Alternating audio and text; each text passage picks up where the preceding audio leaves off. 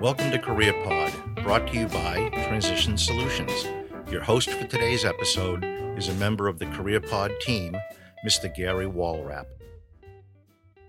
Today we are speaking with Lori Johnson, senior partner and personal stylist with J. Hilburn Company. Lori, welcome to CareerPod. Thanks, Gary. I appreciate you inviting me to be on the program. Okay. Well, I'd like to get started with uh, a little bit about your early life and educational preparation. Could you uh, reflect on that? Sure. I have a, I have a very unique um, background in training. I kind of jumped all over the board when I first um, got out of high school. I really didn't know what I wanted to do. Sure. So I didn't go directly on to college. I started working immediately. While I was in high school, I was working in a women's retail clo- clothing store, full service. They were honing me to manage the store. Okay. And that was my original training. It was in retail. I did the, I was in the bridal department. I was in alterations. I was in um, uh, warehousing and distribution. I was up on the floor. I did some buying. I really learned every aspect of the retail world. And then I bounced to construction. It was a one eighty. That's and interesting. That, I'll get into that part yeah. of my story a little later. Okay. But as far as education, yeah. I have a Bachelor of Science degree in Industrial Technology. I have an Associate's degree in Business Administration. And while in that Industrial te- Technology um, Bachelor of Science, I had an, um, a minor in Residential Architectural Design. So that's my formal training. After that, I've been, for my over twenty years in business, been doing a ton of training in fashion design, fabric, style, um, body types, color analysis. I've I've done the whole gamut of um, everything that has to do with your personal image. Have you explained, uh, you know, a little bit about your company's mission uh, and and how you support that uh, in in your role? Sure. So J. Hilburn started with one mission, to guarantee fit and eliminate unnecessary markup for men. Um, there were two gentlemen. They were both um, uh, Wall Street guys, and they couldn't find clothes that fit, basically. And they thought there was a niche here, there was a void, and yes. They set out to uh, re-engineer menswear, to bro- provide men with a custom-made wardrobe that fits. Uh, fits his body, fits his personality, fits his lifestyle. So we engage directly, at, we as stylists, we engage directly with our clients.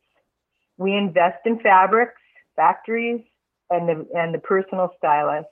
And then we provide custom-made wardrobes in best-in-class prices.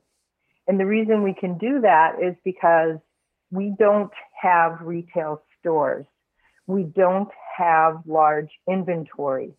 What we do, we're we're one-offs. We work with the client directly. The stylist does. The corporation works with the with the mills in Italy, the factories in Portugal. Wow, and then we combine great. both of those and and create a custom wardrobe for our client. Lori, one question, if I may. Uh, it fascinates me the fact that uh, you know you're doing this at lower margins uh, and, you know, for obvious reasons, but could you just reflect on that? Sure. Um, it's the way of the future. And this is part of the reason why I work with J. Hilburn, as okay. they're the parent company that I work with. Yes. I'm an independent contractor, but what I saw in them is they saw the business model that we're, we have small showrooms or meet with our clients. We've, we've reduced our margin greatly by not having that large inventory. And I saw that a long time ago. Okay. I saw that we were going to go to these smaller shops and get the experience of looking, smelling, tasting, maybe trying on a few, few samples, but we're going to buy it online and it's going to be shipped to us. I saw that quite a while ago, and it, but I thought, I just do not have the means or wherewithal to do that on my own. Right. So when I found J. Hilburn, they were already thinking the same. They were they had they were already using that same contact, con, uh, concept of the personal experience with a stylist and no going to the stores. Like most men don't like to shop. They don't like to go to the stores. Good point. And they and haven't made, yeah. So the back to the margins thing. Yeah. Um, that w- we've saved a ton of money by not having this ready-made product and hoping it's going to fit and hoping it's going to sell. We know it's going to fit because it's custom made for them. We know it's going to sell because we've already created this relationship with our client and asked them, what do you want? What do you like? What do you need? Sure. Uh, question pops up into my mind in terms of the fit. Uh, you deal with tailor. You have tailors uh, on call, people who can measure a particular um, person to see what their, uh, you know, their, their numbers are, their waist size and their length, sure. That type of thing.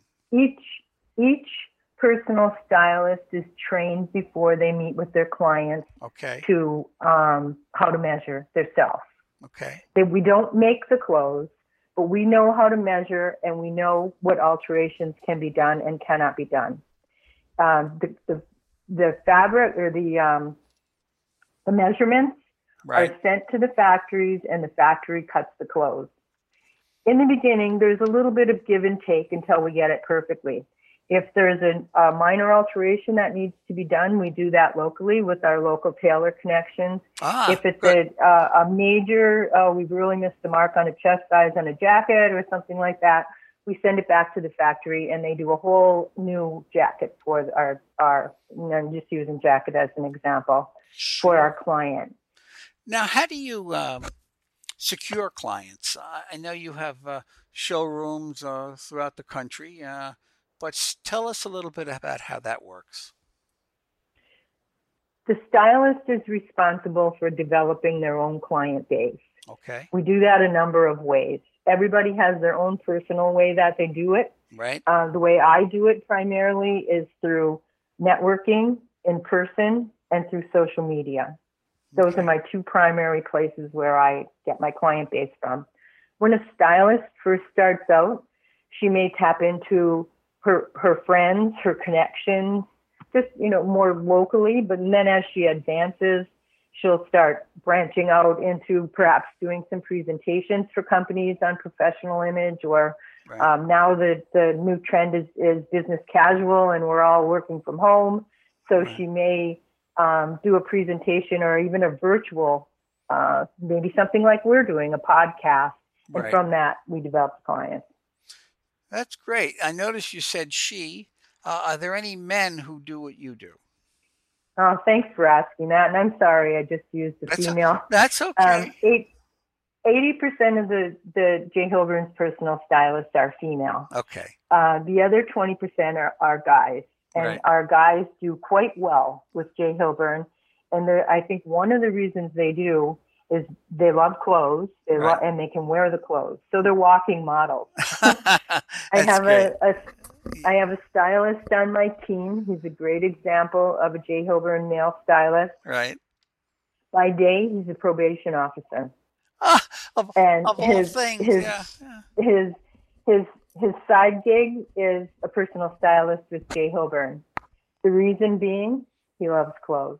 Yeah. So he's wearing the clothes. So he has guys walking up to him saying, hey, love that shirt. Where'd you get that shirt? Where'd you get that jacket? Where'd you get that tie? Where'd you yeah. get those pants? Right. How come your clothes fit so well? Yeah. So um, so guys do quite well with J. Hilburn.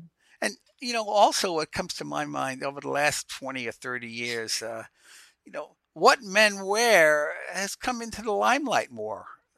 You know, at one point, you know, it was like you just bought a suit from, you know, from Sears Roebuck or Montgomery Ward or wherever, you know, you bought a suit and, and it was okay, but it's come a long way now, hasn't it? The, the, when, the menswear market is on the rise. Okay. Um, more men are more interested in their appearance.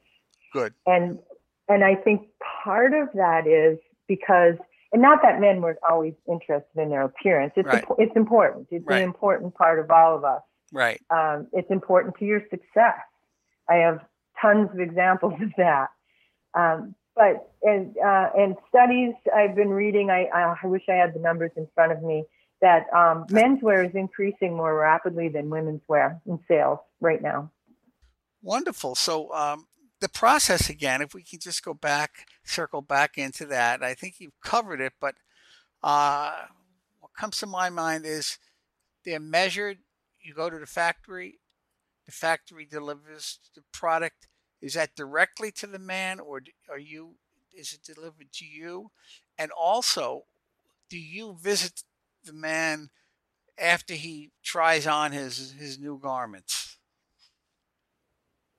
Um, yes, the process, say, okay, we've, we've, we've measured, we know what he wants, we've right. placed the order, it's now come back. Right. It goes to our um, J. Hilburn's corporate warehouse in Dallas. Okay. And from, or it's shipped directly from our manufacturers overseas. Yeah. Um, directly to me, or it's shipped directly to the client. Right. There's there's three ways that that happens. Typically, when I first, or any stylist starts working with the client, if possible, he or she would like to deliver the first product, yes. no matter what it is. If it's shorts and a polo, or if it's a suit, because we want to make sure that the fit is right. Once we get that fit nailed, that his numbers are always going to be in the computer. Okay. So he can go onto the computer himself, and the computer will grab his measurements and say he wants a new pair of pants, or he wants a new polo, or right. um, some new shorts for the summer. It's going to pull those measurements, cut the clothes, and it will ship directly to him. Yeah. So, so some of my clients I never see. Some of my clients I see on a regular basis. It's all personal, um, how they would like to work with a stylist. Sure.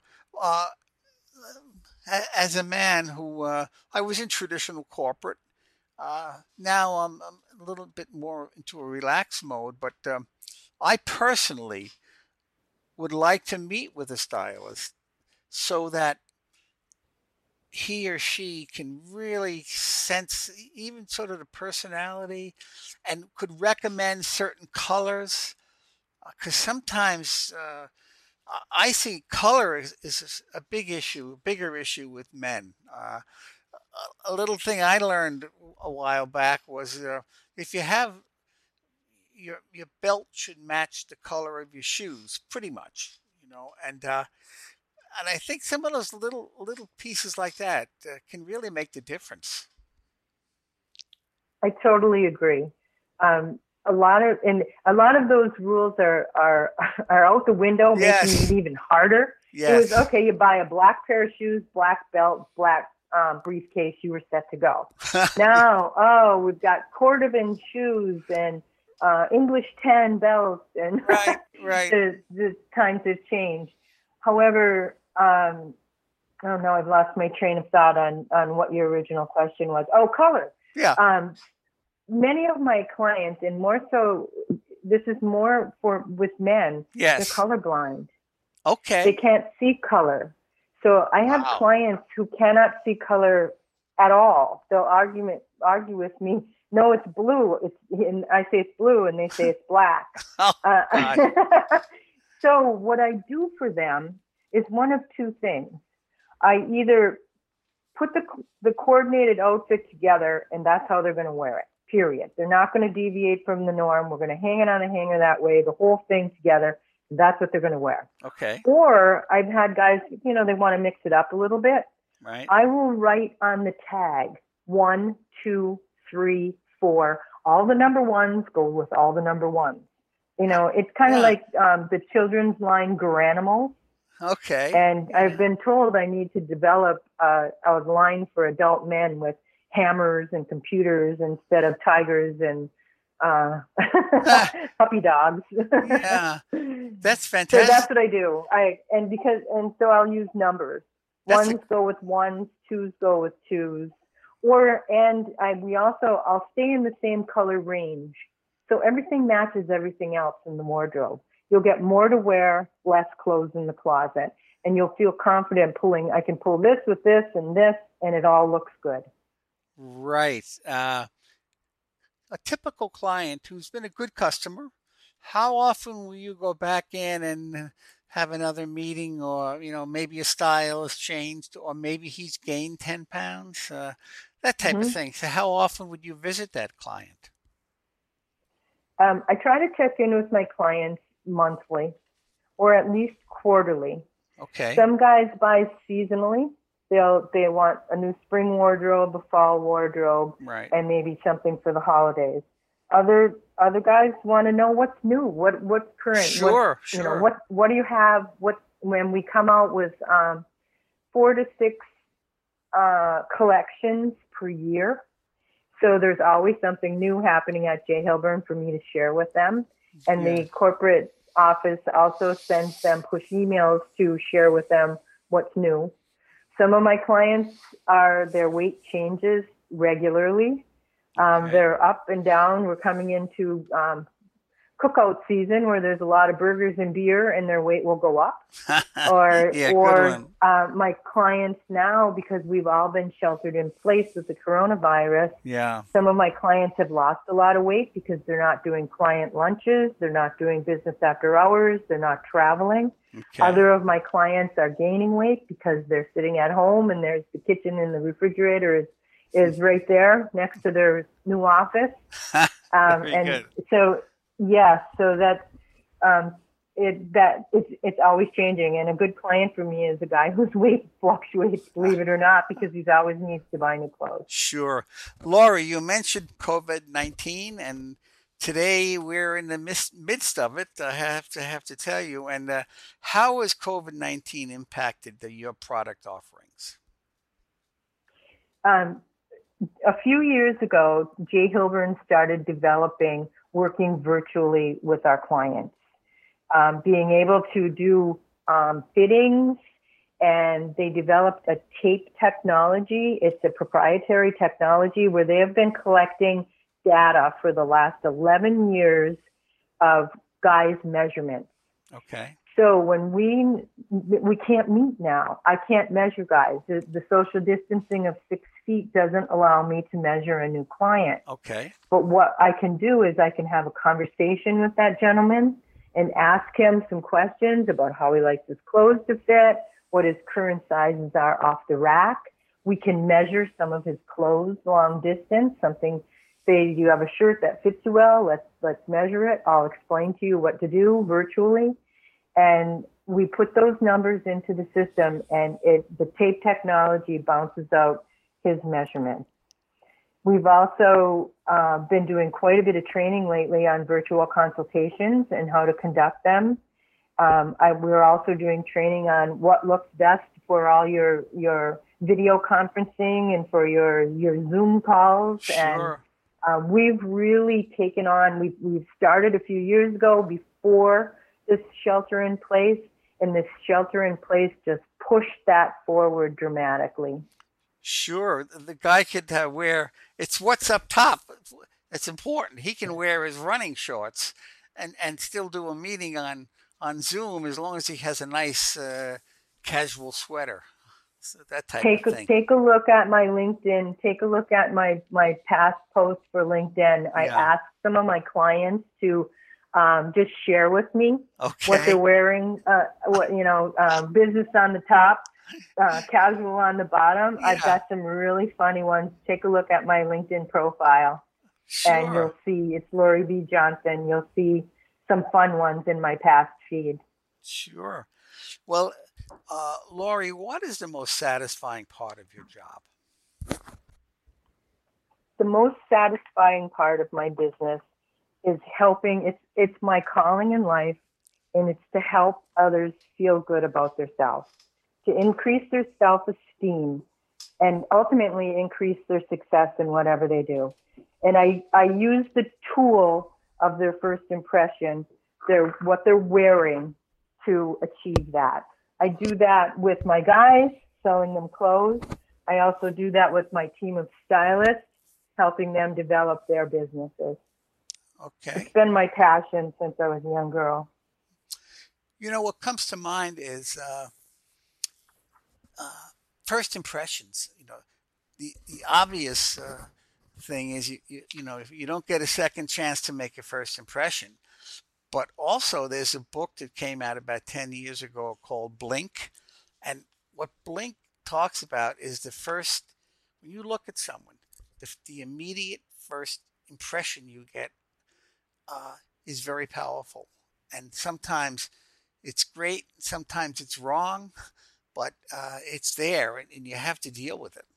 I have so many stories regarding that. Yeah. Um, how changing just what you're wearing changes how people treat you. Okay. Um, I have a client. He he um, he tells me he always wears a, a suit when he travels for business. Right. Always has that suit on, and he'll go right to the uh, the pri- right up to the desk at, in the priority line when he's not even a priority member. And they'll just say, yes, sir, I'm sorry, I don't see your name here, but I'm sure, you know, everything, because he's wearing a suit. Yeah, isn't that uh, and, yeah. So. Yes, and it, it's all about perception. It's it's all about um, it, it, what the mind's eye sees. You deal with that. That's, that's very interesting, Lori. Uh, in terms of the flip side of, of the satisfying parts of your job, um, just reflect a little bit about uh, things that can be frustrating for you. The frustrating part of what we do is um, scheduling and communication. Okay. Um, with my clients, uh, th- these guys are busy professionals. They've got work responsibilities. They've got a family. They've they've got, you know, the their other interests. The last thing on their mind is their clothes. Okay. So, well, well said. So, I, yeah. Yeah. so I, I'm oftentimes rescheduling, and it's hard sometimes to communicate with them because they're busy. Yeah. It's you know they. It's not that they're they're putting me off where they don't want to talk to me. They're just busy. Yeah. So that is sometimes a little bit frustrating. I understand. Uh, so, if someone who's uh, listening to this podcast was sort of uh, interested and likes the field that you've explained to them, uh, what pieces of advice would you give them if they're considering, you know, breaking into this field? I would say go for your passion. Okay. If you um, if you are the type of person, and this is this is some of the the the um, people who are successful within the J. Hilburn yeah. um, personal stylist business.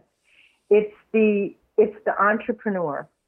It's the person who is um, self-motivated and wants to um, develop their own business. Okay. It's the person who needs a flexible schedule. Perhaps it's the power mom who um, she she's got her children's responsibilities and can't do the corporate um, job that she has currently. Right. She's most of our stylists they, they have a college education or or something similar, and then they've, life happens, children happen, and they need a, a more flexible schedule. It's it's the millennial. It's the person who wants the the um, they want to be independent. They don't want to be working for somebody else. Okay. It's the second career. The person who has uh, they've already they've done that whole career thing. Now they're just looking for something fun to do. Yes. Something maybe for some extra income, something to keep them active and meeting with people. Someone who is a mid-careerist person who maybe wants to leave corporate life can look look to this career and say, hey, that's something I, I really like. I've always liked clothes, and I'm I'm pretty entrepreneurial. So, and right now, I'm still working, where so many people are laid off because yes. they have to be at their job. Right. Um, they have to be in that physical space, and that's not possible right now because of the, the um, shelter in place. Right. Whereas I'm still working. I, I, I have been moving right along through the in, entire um, shelter in place. We can work from anywhere. I can go on uh, a vacation to Maine and still take a couple hours during my week and work. Uh, and it's, you know, nobody knows I'm on my, my vacation mm-hmm. in Maine because I'm working right. um, from my laptop. Sure. So I can I can change my environment daily if I so choose, and work from anywhere. Yes, that's so, it. And that's that's very flexible and and um, very, and also we determine our own income. We're not. It's there's not a set salary. There is not raises based on seniority or favoritism. You create your own um, destiny. You create your own income. So that is very attractive to people as well, that somebody else isn't going to tell them this is what you're going to make and you're going to get a three percent raise after a year to do a good job. Yeah, well put. You, yeah. you, yes, you, you determine how much money you want to make. And then I can teach you and, and show you what you're going to need to do to make that. It's really, it's really easy. There's, there's, um, it's not that hard to do. Okay. Uh, Lori, in terms of interesting or funny or exciting stories uh, that you've uh, you've experienced along the way, do you have anything that stands out in your mind? I I started in the beginning by telling you that I, I did not I, I was I did not go the traditional right. high school, college, um, and part of my my story is is um, extremely exceptional, whereas I got right out of high school and I started working construction in the field. Right. Um, I was the only woman on the construction site. I, for a time, was the first woman boilermaker welder. Boilermaker is like an iron worker. Okay. Welder on a very large construction site for Bechtel Construction Company, who we all know because they they were uh, they built the the big dig here in Boston. Sure. So. Um, uh, So I went from uh, working in a women's retail store to working in very large construction. I traveled around. I worked in Louisiana working on a, a nuclear power plant. Yeah. I worked in um, Michigan building a pelletizing processing plant for, and the Louisiana was with Stone and Webster, another big engineering company from Boston. And then I went to college. Then I got my degree five years after um, working some construction on my own. Yeah. So, and I tell people that part of my story because I want kids to know that it's okay if they don't want to go to college right after high school, if they're not ready. I wasn't ready. I didn't know what I wanted to do. Sure. So I went out and got some work experience. And then when I was ready, when I knew or thought I knew, because the end of my story is I'm full circle right back into retail, my passion, what I love, working with clothes. But it, so but the whole moral of that and the whole um, exciting experience of that is I traveled around working construction. I learned uh, in college and then found what I really wanted to do was what I was doing when I was back in high school. Yeah.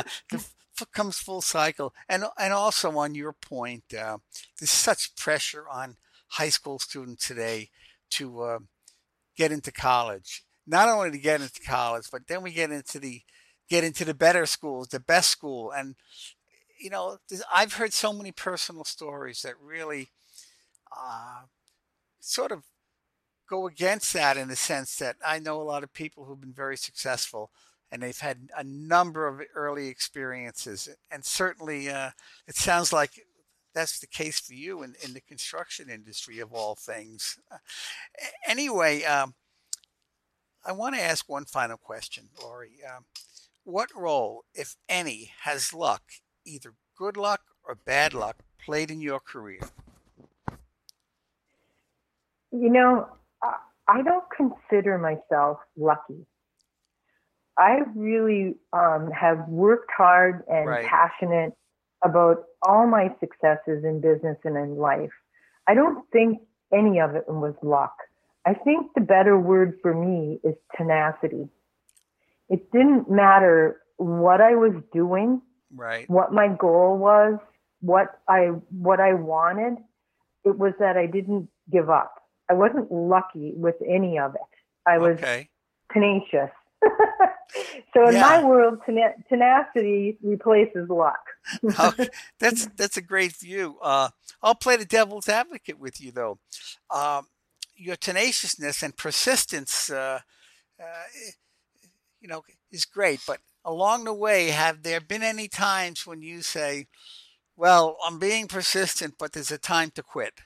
You know, there's a time to change or move on." Oh, absolutely. I don't know that anybody has changed more career in their careers than I have. Good point. There's yeah.